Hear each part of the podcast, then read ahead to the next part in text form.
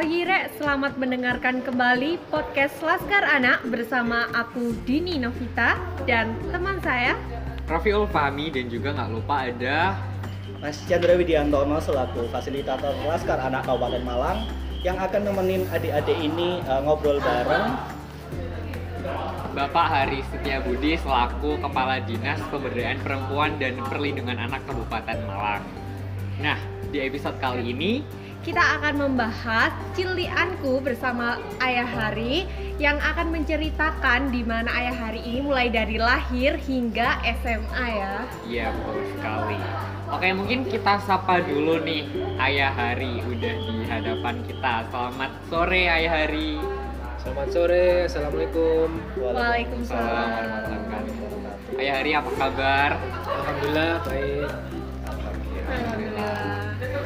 Oh ya, for information ya teman-teman, uh, mungkin banyak yang tanya kenapa kok kita manggilnya ayah, kayak sok kenal banget sih.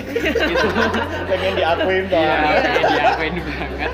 Itu soalnya di forum anak itu panggilan spesial kita untuk ayah bunda dinas itu memang ayah dan bunda, supaya juga mengakrabkan kita dengan beliau-beliaunya. Ya, oke. Oke, langsung saja kita menuju ke pertanyaan pertanyaan pertama ya. Uh, dulu Ayah Hari ini saat masa kecil ini apakah ada pengalaman yang uh, mungkin yang sangat berkesan sekali ya Ayah? Iya. Hmm, saya yakin setiap orang pasti pernah punya masa kecil ya. Nah, ini kalau saya ketika saya lahir itu, ya jelas saya nggak tahu lahirnya. Yang tahu ibu saya atau orang tua saya. Iya. Gitu. Jadi memori mulai ingat itu kurang lebih pas T K. Ah. Jadi T K saya. Jadi gini, awal saya sekolah itu hal yang berkesan dari ibu saya menurut cerita ini, saya udah lupa sih. Sampai rajinnya sekolah itu hari Minggu pun saya nggak tahu itu hari Minggu. Jadi awal-awal sekolah T K itu saya mandi pagi terus pakai sepatu, terus ditanya mau kemana? Mau sekolah bu? Loh ini hari Minggu libur. Saking semangatnya dulu waktu masih T K itu. Itu, itu menurut ibu saya. Tapi memori saya udah nggak ingat. Terus kalau saya dulu di T K itu T K Asia. Ah. Kebetulan saya besar namanya desa desa Plamalu. Plamalu itu daerah transmigrasi di Kabupaten Sorong. Jadi sangat apa ya, cukup pedalaman, jauh dari kota kurang lebih dua puluhan kilometer. Jadi waktu itu masih belum ada listrik, ya namanya daerah transmigrasi ya. Iya. Kemudian kami sekolah pun eh, tidak jarang nggak pakai sepatu. Karena apa, kalau hujan jalannya itu kan becek, sehingga sekolah tuh e, sepatunya dimasukkan plastik, nanti jalan kaki nggak pakai sepatu sampai sekolah, baru sampai sekolah cuci kaki baru pakai sepatu. Keren ya, kuat itu. Dari T K sampai S D seperti itu. Nah untuk masa-masa kecil saya yang berkesan itu, saya terkenal sih kalau menurut orang tua saya, saya itu anak paling nakal. Oh. Lalu mulai mulai seru nih. Iya, karena dari kami empat bersaudara ya. Saya paling tua, uh, jadi orang tua saya itu masih menganut sistem radikal. Hmm. Salah, anak pukul, dicubit, ditendang pernah, ditampar pernah, pakai rotan pernah, pakai jemuran apa namanya itu hanger itu, pakai juga pernah. Jadi, pokoknya semua peralatan penyiksaan itu sudah pernah. Untung kurang pernah hukum rajam. Iya, emang kan kami di daerah Sorong atau di daerah Papua ya, kami Sorong itu masuk Papua. Kekerasan fisik itu hal yang lumrah bagi anak-anak di sana. Jadi anak kalau bandel ditoki kepalanya atau dipukul itu biasa menurut tradisi sana. Nah, walaupun orang tua saya itu Jawa, tapi menurut akhirnya ikut-ikutan tradisi yang ada di sana. Nah, itu masa kecil saya cukup ya, mungkin menyakitkan ya, ya tapi insya Allah sudah dewasa begini tidak tidak terlalu menimbulkan trauma. Ya, ini udah sembuh kayaknya ya. Iya. Oh iya, mungkin uh, aku mau balik lagi. Uh, tadi kan Ayah Hari menjelaskan bahwa di Sorong di daerah Papua itu sebenarnya Pak Hari ini asalnya dari mana sih lahirnya? Oke. Okay. Jadi saya itu aslinya lahir besar di Kabupaten Sorong. Papua, sekarang Papua Barat, kalau dulu namanya Irian Jaya. Jadi lahir di Sorong, besar di Sorong, mulai T K sampai S M A. Itu asli Sorong. Nah, orang tua sukunya Jawa, Jawa Tengah. Oh, Jawa. Terus jadi udah sih Pak kalau untuk backgroundnya. Terus uh, ini sih mungkin waktu kecil dulu permainan-permainan tradisional biasanya kan anak kecil suka yeah. main gitu. Mungkin apa sih yang dimainin dia? Gitu. Apa yang dimainin ayah Hari gitu waktu kecil? Baik. Meskipun di Papua atau di Irian Jaya itu karena saya hidup di lingkungan orang Jawa, jadi permainannya ya sama dengan uh, adik-adik di Jawa. Ada namanya uh, gobak sodor, main tali karet, terus uh, batu apa istilahnya yang dilempar itu, terus main perang-perangan, uh, pakai apa cokak apa cukup apa biji cokak itu loh. Oh iya. Oh iya iya. Kalau buat tembak-tembakan itu itu sering sih.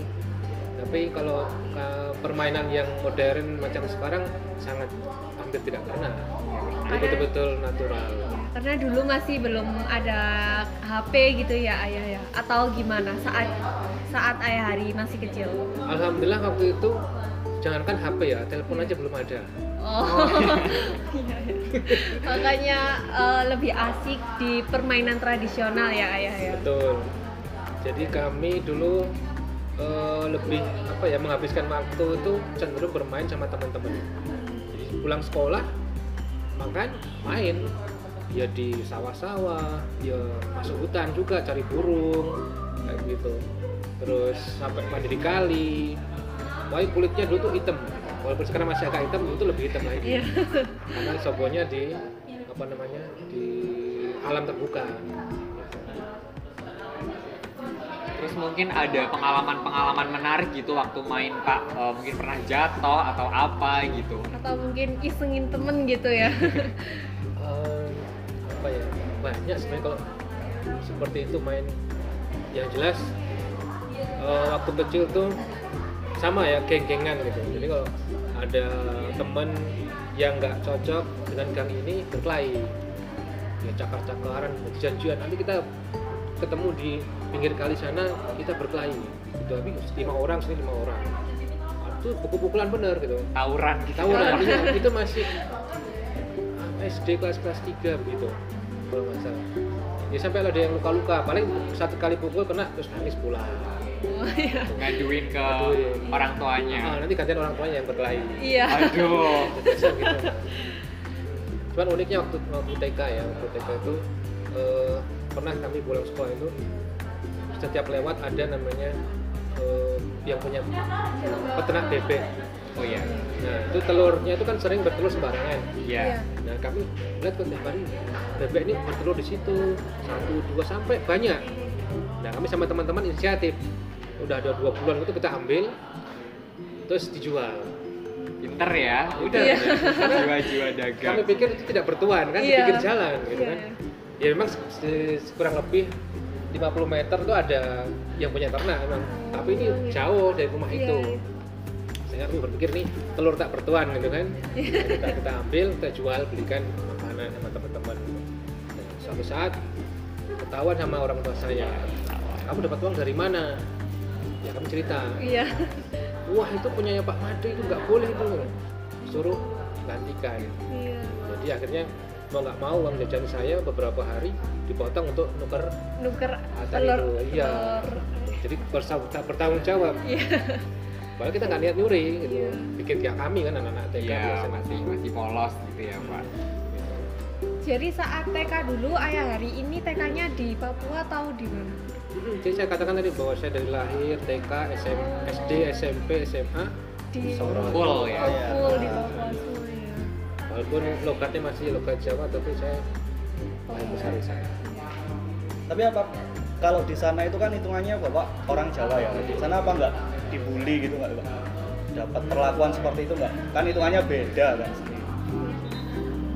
Saya merasakan waktu masih anak-anak itu diskriminasi ya istilahnya itu itu nggak nggak ada kayaknya. Kami sangat kompak, sangat apa ya bersahabat dengan teman-teman yang asli Papua maupun yang bukan dari Jawa, kan berbagai suku di situ. Iya. Itu rasanya lebih kompak saat kami masih kecil. Nah, ketika udah dewasa ini, udah S M A lah gitu, itu baru mulai kerasa bedanya. Ada perbedaan-perbedaan seperti ada apa ya, batas gitu. Apalagi dengan adanya otonomi khusus, iya, nah, itu terasa sekali. Kan mulai dua ribu dua puluh satu misalnya, otonomi khusus. Terus uh, kan ayah hari ini kelihatannya dulu tuh anak-anak baik gitu ya Pak, anak-anak yang pintar. Kira-kira waktu sekolah S D, S D ya ini S D dulu, mata pelajaran favoritnya ayah hari ini apa? Ya, sedikit ini saya bocorkan ya. Iya. Jadi waktu S D, mungkin seperti Mas Rafiul ini ya, S D, S M P itu saya selalu ranking satu. Tuh, udah kelihatan. Iya, udah kelihatan sih. Saya nggak tahu kenapa ranking satu, mungkin nggak ada saingannya ya. Jadi, nah S M A baru masuk bisa lima besar, tiga besar gitu. Jarang kalau ranking satu karena udah beberapa kecamatan kan bergabung iya, di S M A iya. gitu. Dan saya alhamdulillah masuk S M A tiga di Sorong, itu S M A favorit. Dan nggak semua bisa masuk situ karena dinilai dari Danem. Kan? Yeah. Alhamdulillah e, karena prestasi akhirnya bisa masuk sekolah favorit sampai e, ke S T P D N itu. Kalau pelajaran yang paling saya suka sebenarnya e, I P A, I P A, terutama fisika. Kelihatan oh, orang cerdas banget kan. Iya. Yeah. Pelajaran yang disuka adalah I P A, fisika lagi, fisika lagi aduh. Kelihatan pinter ya. Iya. Ya enggak tahu kenapa, mungkin karena apa ya? Dari hati ya kan. Iya.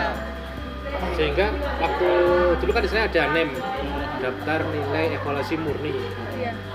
Itu saya tertinggi dari rayon S M A tiga beberapa sekolah itu. S M A kami paling tinggi nilainya dan alhamdulillah nama saya keluar. Terus akhirnya dipanggil sama guru fisika saya. Tanya, kamu kok bisa nilaimu paling tinggi di antara lain-lain gitu, di antara lima sekolah itu? Ya saya nggak tahu Pak, gitu. Namanya Danem kan murni dia. Ya intinya karena saya suka pelajaran itu, ya mungkin akhirnya menghasilkan sesuatu yang terbaik. Kita kira karena ya mungkin karena saya pinter aja Pak. Iya, karena ya pinter aja. Kamu kok bisa uh, dapat nomor satu? Iya karena saya pinter aja sih. Langsung terlihat wow, mantap-mantap. Terus kira-kira kalau uh, ayah hari ini kan pinter gitu kan tadi. Kalau saya tuh uh, pengalaman uh, masuk ranking tuh banyak yang ini Pak, banyak yang kayak minta contekan gitu ke saya. Sering banget dimintai contekan. Kalau ayah hari sendiri sering nggak nih yeah. dimintai contekan yeah. temennya? Bener, saya jadi ingat ya. Waktu yeah. S M P kelas kelas dua kalau nggak salah, S M P kelas dua itu kebetulan dari teman-teman itu yang bahasa Inggrisnya bagus, ya saya termasuk yang cukup bagus. Ya, suatu saat ada ujian di kelas, saya selesai duluan. Ya, ya mungkin soalnya nggak terlalu soalnya terlalu mudah atau gimana? Iya. Soalnya terlalu mudah. Akhirnya Sika terlalu mudah gitu. Ya. Wah, eh, apa kan pilihan ganda itu kan? Iya. Yeah. Karena teman-teman ini kan kasihan banyak yang nggak bisa. Iya. Yeah. Satu kelas mungkin hanya lima persen yang yang cukup mahir bahasa Inggris. Terus akhirnya saya tulis setiap jawaban saya tulis A, nomor dua C itu kunci jawaban yeah. saya tulis. Saya kasihnya ke teman. Mungkin ada sekian soal. Saya duluan ya. Saya keluar duluan. Setelah beberapa hari saya dipanggil sama apa eh, guru bahasa Inggris saya, Bu Mary namanya. Iya. Seusut punya usut rupanya soal jawab, apa kunci jawaban tadi bukan hanya kelas saya yang yang dapat kunci jawabannya. Iya. Kelas dua A, dua B, dua C, dua D Aduh. semuanya, semuanya dapat. Akhirnya nilainya semua sama sembilan, semua. Oh. Dipanggillah saya gitu. Suruh jujur mengaku. Iya. Siapa kira-kira yang bocorkan jawaban ini ke teman-teman? Ngaku aja gitu. Kalau enggak nanti kamu tak anu tak sanksi yang berat. Ya. Akhirnya dengan terpaksa saya mengaku, Bu, terus terang. Saya waktu itu kan selesai duluan, jadi yeah. ketahuan pasti orang ini sudah kan. Akhirnya saya, "Ya Bu, saya Bu. Kamu jangan begitu, enggak boleh. Itu enggak berdiri teman-temanmu. Maksud kamu baik, tapi sebenarnya itu tidak baik buat teman-temanmu." Akhirnya diulang-uji ulang.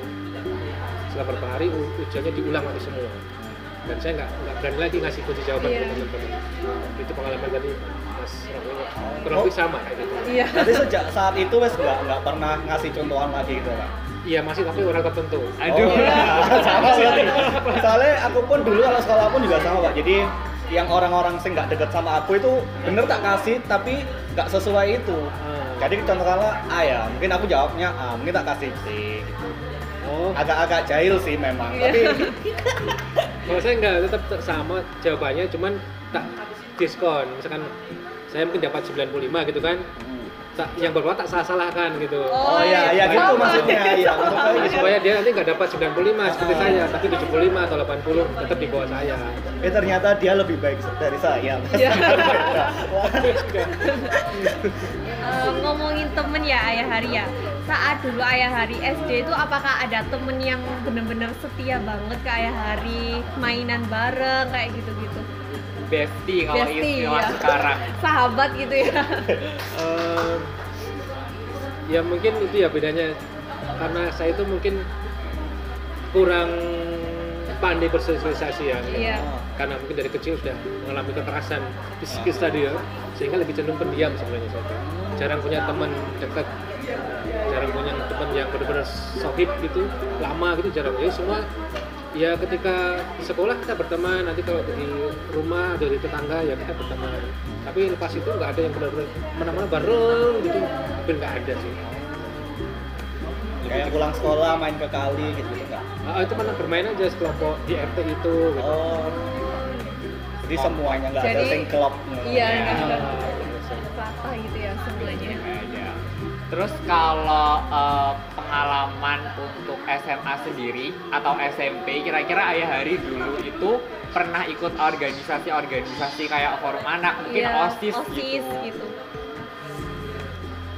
Oke, kalau S M A karena jarak sekolah saya dengan rumah, rumah itu cukup ya. Jauh, kurang lebih dua puluh lima kilometer ya, di Papua kan? Iya. Bener. Jadi berangkat itu jam setengah enam pagi sudah nunggu bis, karena bisnya jam enam kurang seperempat sudah harus apa jalan, karena jaraknya tadi jauh, iya.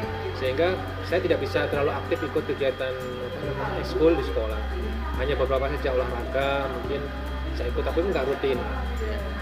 Eh, apa lagi ya? Pramuka, kayak saya kurang pramuka ya. Tapi S D saya ikut pramuka. Oh iya. Nah, karena semua harus ikut pramuka ya saya ikut. Iya. Ya, sama, sama kan wajib kan. Iya. Kalau S M P kan bisa milih udah udah. Oh. Cuman S M P itu saya ekskulnya pencaksilat. Oh. Jadi ada apa namanya satu perguruan pencaksilat namanya P S H T. Oh P S H T. Kami ikut sampai lulus S M P. Itu sih. Tapi kalau awal-awal ikut pencaksilat itu biasanya lah arek-arek ikut pencaksilat kan awalnya lah sok-sokan itu Pak ya, nendang-nendang Pak Ari gitu juga Pak. Sok-sok nendang. Biasanya anak-anak pencaksilat karate yang baru-baru latihan sebulan gitu kayak ke temannya, ayo ayo gitu. Nendang-nendang gitu. Uh, alhamdulillah enggak sih ya kalau kayak gitu. Bahkan selama ikut silat sampai hari ini pun belum pernah berkelahi malah. Aneh. Oh, enggak pernah berkelahi. Justru malah S D yang enggak pernah yang belum pernah ikut silat masih kosongan gitu kan. Itu malah senang berkelahi. Tapi ketika udah malah kita belajar pencaksilat malah kita enggak suka berkelahi. Lebih yeah. menghindar. Iya. Yeah. Kan saya ngalah, ngalih, baru ngamuk. Oh. Kalau dulu saat Ayah Hari sekolah, prestasi apa saja sih Ayah Hari yang didapatkan oleh Ayah Hari ini? Selain dananya yang tertinggi iya, ya? Iya, selain akademik ya? Mungkin selain I P A gitu Pak Hari. Selain fisika ya? Kalau S D jelas lomba cerdas cermat dulu, oh, mewakili sekolah, iya, iya. Itu sering juara. Terus kalau S M P itu mewakili sekolah lomba badminton. Oh. Jadi antar kabupaten dan kota, dan ada Kota Sorong dan Kabupaten Sorong. Iya. Itu ada beberapa sekolah apa por seni atau apa namanya? Iya, namanya por seni. Itu ada lomba antar sekolah, saya mewakili sekolah lomba badminton. Itu yang sering uh, cukup berprestasi lah. Oh. Jadi antara akademik sama non akademik itu imbang ya Ayah Hari ya? Balance. Atau gimana? Ya karena hobi ya, hobi iya, olahraga, hobi.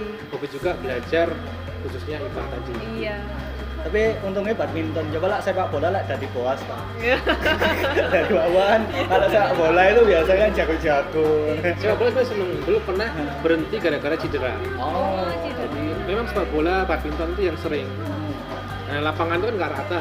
Iya. Terus kami main sepak bola, terus ada tanah gundukan, jatuh, kaki saya itu eh, hampir ya, ini apa, selangkangannya itu buka, dibuka gitu.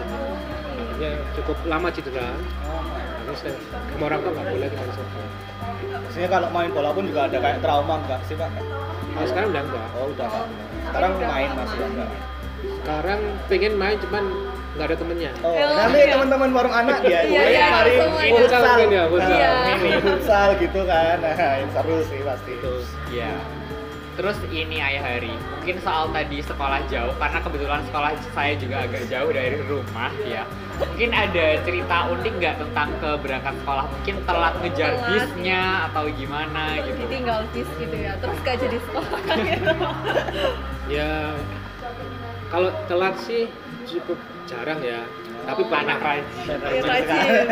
Disiplin gitu ya. Ya ini mau nggak apa namanya nggak niat promosi ya, iya. Kan supaya menjadi apa namanya pelajaran buat adik-adik dia. Ya. Jadi insya Allah sejak mulai saya S M P itu bangun tuh udah terbiasa jam tiga setengah tiga udah bangun. Ya karena menurut nasihat orang tua dibilangin kamu kalau pengen tercapai cita-citamu kamu harus rajin tahajud. Kemudian puasa Senin Kamis. Nah, alhamdulillah karena sebagai anak yang anak yang baik, saya ikut. Gitu, ikut aja tiap hari bangun jam tiga, tahajud, terus Senin Kamis saya rajin. Karena saya punya cita-cita dulu pengen masuk Akmil. Oh. Jadi pagi lari, push up, pull up, renang gitu. Itu rutin. Selain karena dari om saya kan pernah masuk Akabri, adiknya bapak itu. Iya. Tips-tipsnya gini loh, Dek gitu dibilangin.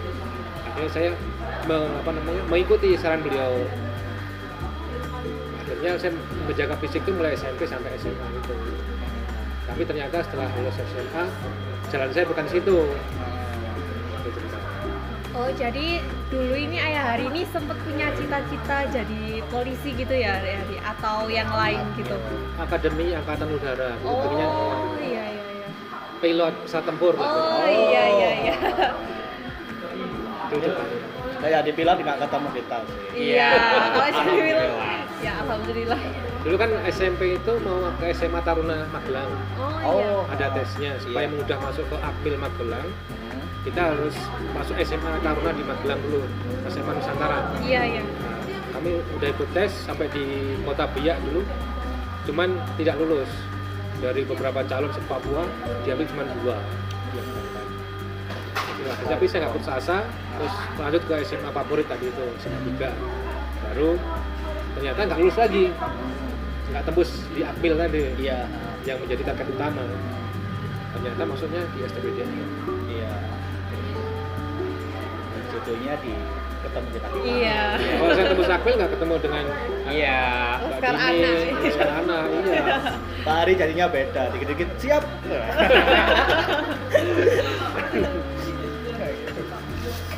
Ayo diminum. Iya. Iya. Semangat, semangat.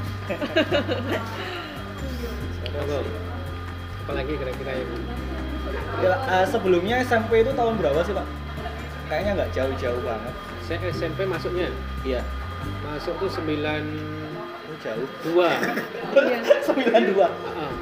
Masuk S K satu sembilan dua lu sembilan lima. Ah. Kita belum lahiran. Belum ya? Belum. Saya dua ribu. Iya. Apanya? Lahirnya. Oh ya? Iya. Berarti saya tua ya? Iya. Eh. Oh, ya. S M P sembilan dua sembilan lima, terus S M A-nya sembilan lima sembilan delapan. Iya. Tapi pikir uh, S M P-nya itu masih dua ribuan, Mbak. Oh, enggak lah. Nah, itu masih cabi-cabi saya. Karena sih kelihatan muda. Iya. Yes. Terus ini sih Ayah Hari mungkin uh, ini pertanyaannya agak unik. Mungkin dulu ada kisah-kisah cinta-cinta gitu, Pak, waktu aduh sekolah. Ada yang panas nanti nih.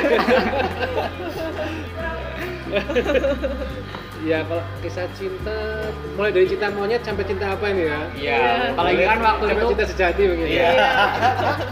Ayah Hari kan uh, pintar gitu, yeah. Kan banyak yang prestasi gitu. Banyak yang mengidolakan, yang, ya, mengidolakan. Pastinya sih itu. Iya. Uh, Sebenarnya kalau mulai cinta monyet tuh S D kelas enam itu sudah ada cinta monyet. Oh. Kayak kayaknya sih. Iya. Tapi kalau lihat uh, kebetulan anak-anaknya kepala sekolah waktu itu. Aduh. Setiap bulan ya cuma lihat itu seneng dada gini dada dada oh. udah seneng gitu. Iya. Tapi setelah S M P udah kayak nggak ada apa-apa. Ya teman biasa. Iya. Gitu. Tapi tetap masih satu sekolah gitu ya. ya? Masih satu sekolah. Satu sekolah. Tapi udah nggak ada. Rasa kayak dulu lagi, rasanya udah hilang. Ada banyak saingan. Oh, gitu ya. Udah marah sama saya, beda-beda. Pilihannya banyak, pilihannya. Iya. Ya, terus S M P gitu juga. Uh, sama, karena tadi Mas bilang apa? Karena berprestasi, jadi kan jadi kayak primadona gitu kan. Iya, kayak naksir. Uh, jadi cari cewek itu bukan kita yang nembak, Mas. Iya. Ceweknya nembak kita. Oh, luar biasa. Saya, saya malu kan mau pulang gitu, jangan pulang dulu Mas, kenapa? Ada temennya kan yang, yang apa namanya menghubung gitu kan, menghubung, kenapa? Ini mau bicara gitu, jangan sebutkan namanya ya. Oh iya. Nah, terus saya ditungguin di kelas itu ada tiga orang sama temennya gitu, ada apa gitu kan? Ini mau bicara gitu, oh iya silakan. Ternyata itu tadi mau nembak. Gitu, ya saya ya ya aja. Mulai gak menutup keroyok sama-sama aja. Ditolak ya. uh, satu yang jadi uh, ada dulu temen pindahan kelas tiga S M P itu. Kemudian kami dengan kakak kelas itu janjian. Ada beberapa orang itu kita kalau dapat cewek itu Uh, dia yang paling top di sekolah ini gitu kan di S M P. Baik, bagaimana caranya mendapatkan apa jadi pacarnya dia lah gitu. Akhirnya kami saingan, gimana caranya mendapatkan dia. Iya. Itu pendekatannya kurang lebih tiga bulan. Kayak macam-macam cara lah. Cukup iya. Ya. Saingan wow. Ini bukan kakak kelas ini, saya kelas apa kelas dua dia kelas tiga. Iya. Habis itu seru ini. Karena dia paling paling cantik gitu. Oh, satu sekolah gitu. Oh, iya. Setelah pindahan. Iya. Akhirnya berjalan tiga bulan dengan berbagai macam cara, ternyata akhirnya dia menjatuhkan pilihan itu saya. Tidak bertepuk sebelah tangan. Cuma sayang seribu saya baru dua, dua minggu jadian dia pindah. Oh. Itu ceritanya. Dan pindahnya nggak bilang-bilang. Akhirnya ketika cinta lagi bermekaran gitu kan, dia dianya udah nggak ada di situ. Kehilangan jejak. Kan dulu juga tidak ada H P gitu ya ayah? Nggak ada, nggak surat menyurat, nggak apa, hilang hilang jejak gitu. Ternyata dia ikut pindah orang tuanya. Dan akhirnya melupakan saya. Mungkin mungkin pikirannya bapak melupakan ini, enggak eh mengingat. Iya. Yeah. Karena sampai hari ini udah nggak ada. Oh sampai sudah hilang gitu. Terus kontak sampai hari ini. Ini kisahnya mirip ini ya, film Ada Apa Dengan Cinta. Oh, iya. Rangga dan Cinta. Mungkin ayah Hari sebagai Rangga, terus ceweknya sebagai Cinta. Hilang di telan masa. Tapi kan Rangga Cinta ketemu lagi. Iya. Sini nggak boleh ketemu lagi. Karena udah punya cinta sejati. Iya, iya. Itu cinta sejatinya di sana. Tapi gini saran saya, mending kalau memang apa ya e, bisa nggak usah pacaran dulu sama sekolah itu, karena memang terserang waktu kita terbagi. Iya. Konsentrasi kita terbagi. Apalagi S M A, apalagi S M A benar atau apa S M U ya? Iya. Iya. Pokoknya S M A lah gitu. Usahakan fokus waktu kita e, digunakan untuk perlu belajar. Belajar. Fokus belajar. Belajar ya. Karena kalau enggak eman, masa muda tuh nggak kembali. Satu kali ada, habis itu nggak pernah akan ada lagi masa muda. Kembali dengan rasa penyesalan. Penyesalan, iya. Jadi banyak teman-teman saya itu yang waktu S M A itu geng-geng motor. Oh, di sana ada geng motor. Ada. Saya kira ini banget. Iya. Saya termasuk orang anak yang jadul gitu loh. Nggak suka apa namanya ikut-ikut tren-tren. Ya, teman-teman ini banyak ikut tren-tren begitu sehingga malah tidak fokus ke belajar. Akhirnya sampai saat ini banyak teman-teman saya tuh kurang mendapat pekerjaan yang cukup layak. Karena di masa mudanya waktunya dibagi habis untuk uh, main geng-gengan, senang-senang kayak gitu. Ini Ini makanya saya mengatakan pada adik-adik, jangan terpengaruh dengan mode atau gaya-gaya hari ini mungkin lagi ngetren. Fokus ke masa depanmu, fokus pada belajar. Iya, jangan goyang parkoy. Iya. Apa itu? Oh, tren TikTok. TikTok.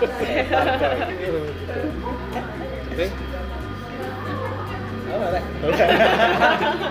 Gak ada yang menarik ya? Menarik, menarik sekali. Kita kayak termotivasi gitu ya. Terus kita udah angkat pikiran kita kan sebagai orang Jawa asli kan, kita kayak lihat Papua itu pikirnya kita kayak terbelakang sekali gitu. Ternyata lihat dari ceritanya Pak Hari ya nggak terbelakang sebegitunya juga kan. Jadi bicara tentang Papua itu kan bermacam-macam. Kalau daerah pesisir itu rata-rata sudah agak maju, tapi yang makin ke dalam memang masih uh, banyak yang belum tersentuh pembangunan. Nah, alhamdulillah kalau di Sorong ini karena dia paling barat, sehingga uh, fasilitas kualitas pembangunan itu hasil pembangunan sudah banyak, listrik, apa pelabuhan, dermaga, bandara, semua ada. Hitungannya pintu masuk pertama. Betul. Kota Biak. Mau ke sana? Ya nggak apa-apa, jalan-jalan. Iya. Tapi untuk jalan-jalan ya. Untuk tinggal kayaknya belum kepikiran. Kalau untuk tinggal sih belum kepikiran. Belum kepikiran. Oke, mungkin uh, kita udah dengerin ceritanya Ayah Hari mulai dari lahir, lahir hingga S M A, ya. S D, S M P, S M A. Ini menarik banget sih. Sangat termotivasi gitu ya untuk anak-anak pelajar gitu. Ya mungkin uh, sebelum kita akhiri, mungkin Ayah Hari ada pesan-pesan tertentu untuk anak-anak di Kabupaten Malang gitu, Ayah Hari. Buat adik-adikku semua dan anak-anakku, uh, mumpung adik-adik ini masih muda, manfaatkan waktu yang ada sebaik mungkin. Isi menit demi menit itu dengan hal-hal yang positif, bukan hitungan hari, menit demi menit, karena kesuksesan itu ditentukan oleh hari ini kita melakukan yang terbaik, apapun itu, baik itu mau belajar, olahraga, ibadah, kemudian berteman dengan orang-orang yang apa namanya membangun. Iya. Karena kalau kita salah memilih teman juga akan menjerumuskan kita ke hal yang kurang baik. Terus yang paling utama itu dengan orang tua, baik-baiklah dengan orang tua, jadilah anak yang soleh, mengabdi pada orang tua, hormat, sopan, pengertian sama orang tua, minta restu dan ridhonya beliau. Insya Allah anak-anak, adik-adik semua nanti bisa menjadi uh, generasi yang hebat, menjadi orang-orang yang sukses yang berguna bagi bangsa dan negara ini. dua ribu empat puluh lima menuju Indonesia emas. Amin. Waktunya kita kan. Ya. Pak Hari, gantian dulu ya, Pak. Monggo. dua ribu empat puluh lima saya belum pensiun ya. Oh, belum, Pak. Belum pensiun. Oh, ini masih. masih kita masih bisa jadi teman tarik. Udah kayaknya. Oh, udah. sembilan belas tahun lagi? Belum ya? Sudah ya? sembilan belas tahun lagi? Udah ya? Oh, udah. Udah. Pas saya udah pensiun baru. Iya. Iya. Gantian ya. Iya. Masa mau terus-terusan ya? Iya. Oke, gitu Mas Rafiul. Oke deh, kalau gitu uh, menarik banget ceritanya Ayah Hari tadi, menginspirasi kita semua. Mungkin saya harap semua teman-teman di Kabupaten Malang ini bisa mencontoh kebaikannya Ayah Hari dan meninggalkan yang uh, enggak-enggak, yang tawuran tadi jangan dicontoh ya. Itu soalnya saiki wes enggak enggak jaman, kecuali Pak Hari kan dulu tahun sembilan puluhan kan, itu yeah. masih banyak sekali hal-hal seperti itu. Sekarang kayaknya gak asik dari tawuran yang yeah. itu gak bagus, tawuran itu gak bagus ya. Banyak apa, dampak negatifnya. Mendingan kita mencari teman sebanyak-banyaknya. Kita berlomba-lomba lah untuk hal-hal baik ya, kayaknya. Ya, Olimpiade kayak ngono-ngono ya. Iya. Pendapat nilai terbaik fisika ya. So. Oke, okay, terima kasih kepada Ayah Hari atas waktunya untuk uh, podcast ini. Cukup sekian ya dan dari, di, kami, dari kami dari Laskar Anak, saya Rafiul Fahmi, saya Dini Novita dan saya Chandra Widiantono. Ucapkan uh, selamat mendengarkan podcast, podcast dan, dan sampai jumpa lagi di, di episode, episode selanjutnya. Oke, okay. okay, terima kasih.